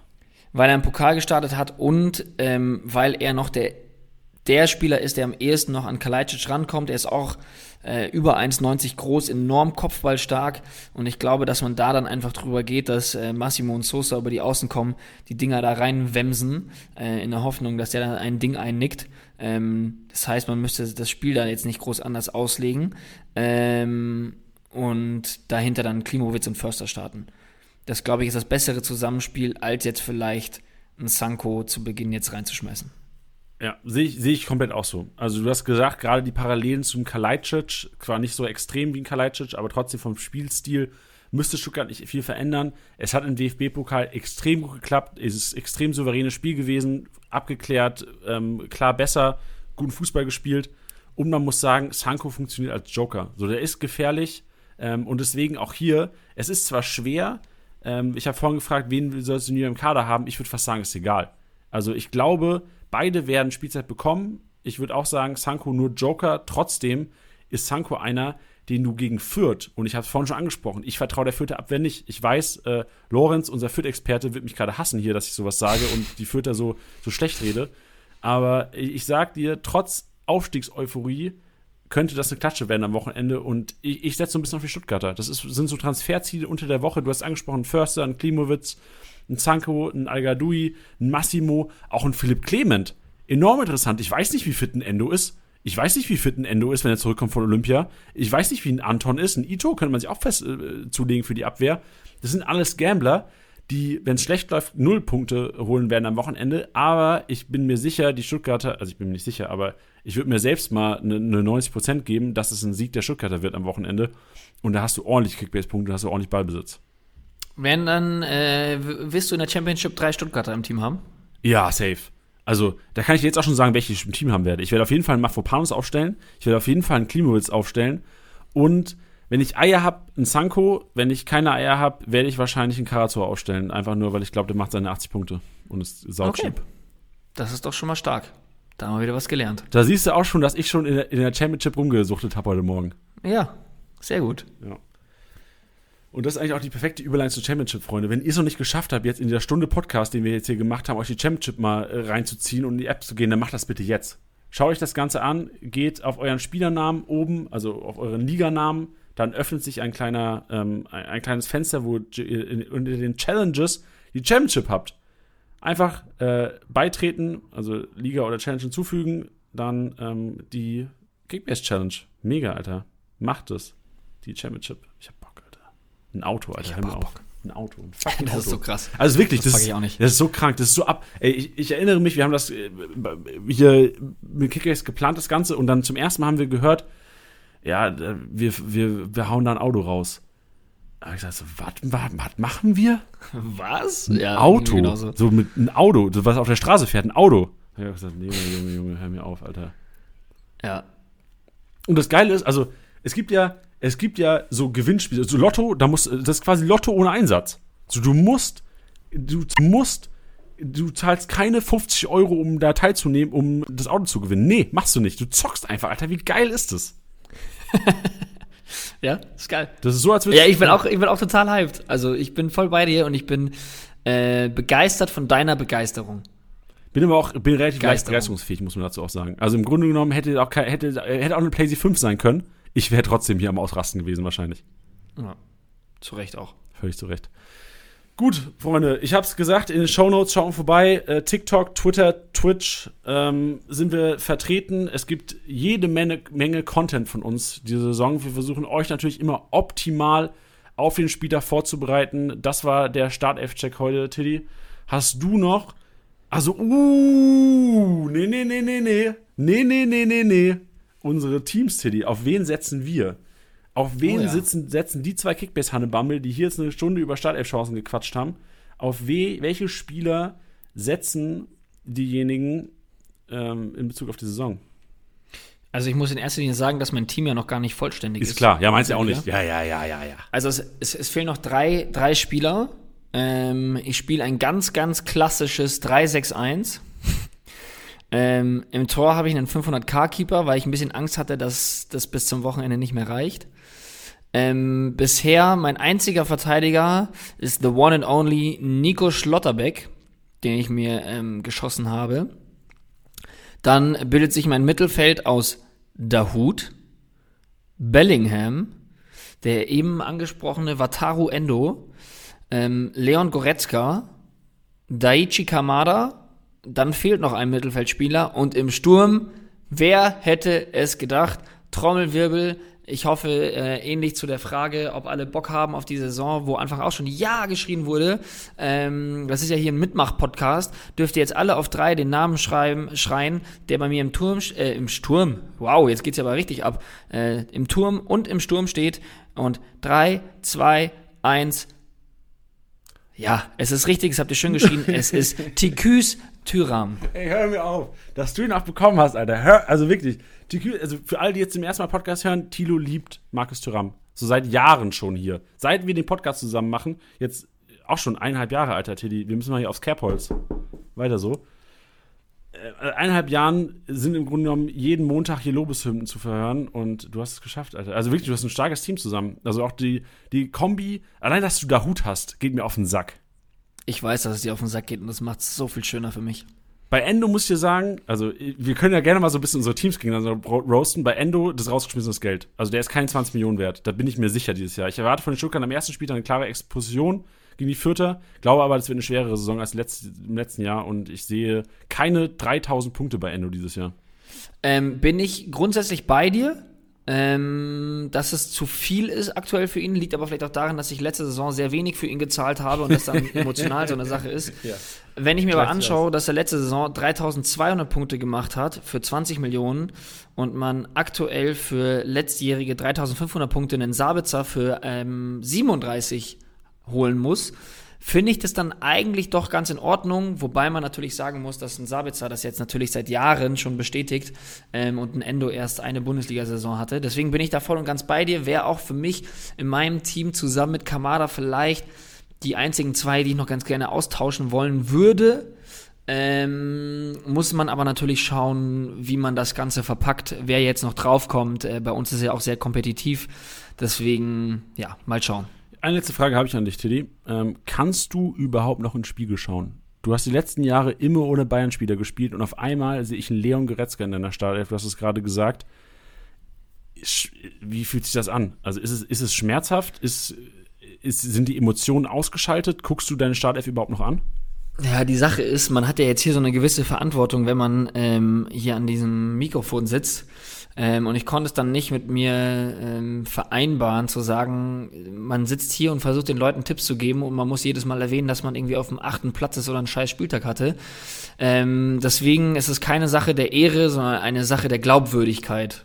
Deswegen, ja, habe ich mich für diesen Schritt gewagt und ich glaube, dass Leon Goretzka da mit seinen Aktivitäten außerhalb des Platz des Platzes äh, am vertretbarsten für mich ist. Okay, äh, das stimmt, sehr gut. Ja, ja, er macht, er macht sehr, sehr viel. Also sehr sozial engagiert. Da muss man sagen, du hast recht. Persönlich ähm, sicherlich ähm, dir sehr ähnlich, was die, oh. was die Empathie angeht.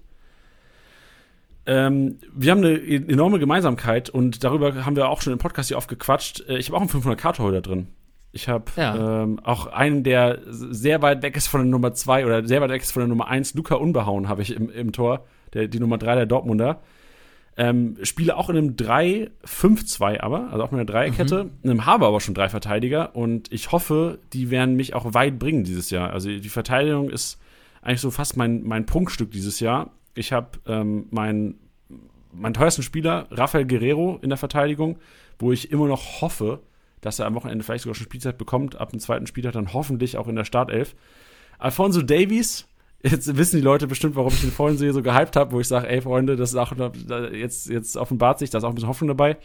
Also Guerrero, Davies und Nianzou. Also eine, meiner Meinung nach eine geile Verteidigung, aber ich bin auch immer sehr überzeugt von meiner Mannschaft, da muss ich aufpassen. Ja, ich wollte gerade sagen, also ich meine, wenn es blöd läuft, jetzt hast du Nianzou noch erwähnt, aber nachdem du die ersten zwei Spieler genannt hast, äh, hätte das auch eine potenzielle Nullnummer sein können für den ersten Spieltag. Ja, stimmt, also Torhüter spielt er auf keinen Fall, Guerrero spielt nicht, Davies spielt nicht, Nianzou spielt, dann habe ich im Grunde genommen, hätte, hätte ich hundert Punkte am ersten Spieltag mit den, mit den vier gemacht. Mal sehen, wie es weitergeht, weil dann kommt Szoboszlai, da ist ja der Nächste, der eventuell nicht in der Startelf stehen könnte. Ähm, dann Marco Reus, von dem ich sehr viel erwarte dieses Jahr. Genauso wie von Kerim Demirbay. Äh, Kerim Demirbay habe ich auch hart ja, overpaid. Den hast du mir wegge- ja, den hast du mir weggeschickt. Ja, ja, weil ich den wusste, hast du, wirklich- ha- hast du auch viel geboten auf den? Ähm, ich habe okay geboten, weil ähm, ja, die Fallhöhe bei Demirbay ist, weil, also die Fallhöhe ist enorm bei ihm immer, weil er einfach so ein, so ein krasser Fußballer ist und er einfach so gerne enttäuscht in den letzten Jahren, ähm, was Kickbase-Punkte angeht. Deswegen war ich so ein bisschen skeptisch. Nach dem D F B-Pokalspiel hatte man natürlich dann Bock, aber ja. Ja, das Problem ist, also das Ding ist ja, in der Zwölferliga kannst du nur mit Risiko gewinnen. So, da kannst du ja. so gut managen, wie du willst. Irgendjemand managt fast genauso gut oder besser als du. Ähm, und da muss Risiko gehen. Und dem hierbei ist so mein Risiko, dass ich gehe dieses Jahr. Im Grunde genommen. Ja. Und deswegen habe ich gesagt, die fünf, Verstehe ich auch voll. Die fünf Millionen mehr habe ich jetzt mal rausgeballert. Ich erwarte mir einfach von Kerim Demirbay ein war ein solides Jahr. Ich will gar nicht viel von dem. Ich will einfach ein solides Jahr. Ich will seine, die siebzig, achtzig Punkte im Durchschnitt pro Spieltag, vielleicht auch neunzig, wenn es gut geht. Ähm, dann, dann bin ich happy. Wenn er mit dreitausend rausgeht, dann, dann bin ich zufrieden mit dem Einkauf.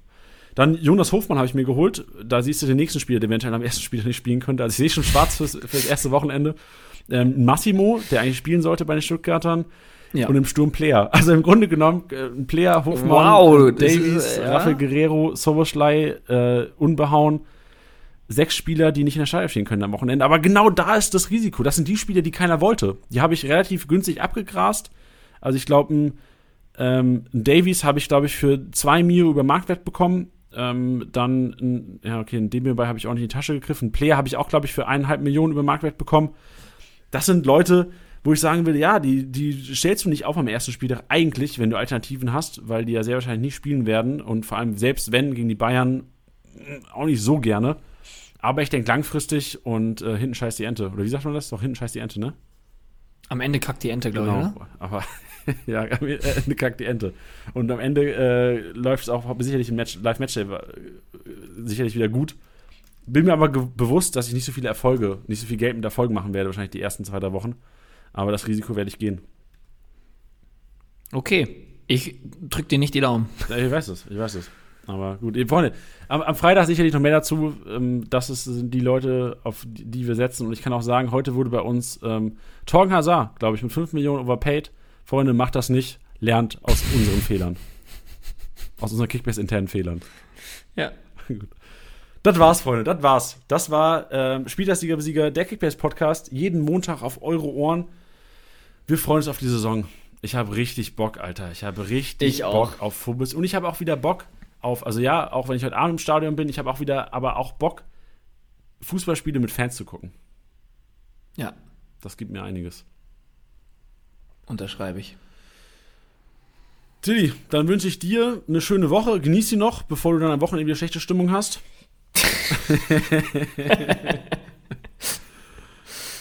Ja. Das war ja, also ich, ich, ich, ich glaube ans Karma, deswegen wünsche ich dir eine traumhafte Woche und freue mich einfach drauf, ähm, auf dieses Bundesliga-Wochenende, und ich freue äh, mich, wenn du auch ein schönes Wochenende haben solltest. Ähm, deswegen, Janni, all the best. All the best. Bis Freitag zwanzig Uhr dreißig. Wird geil. Tschüss. Tschüss.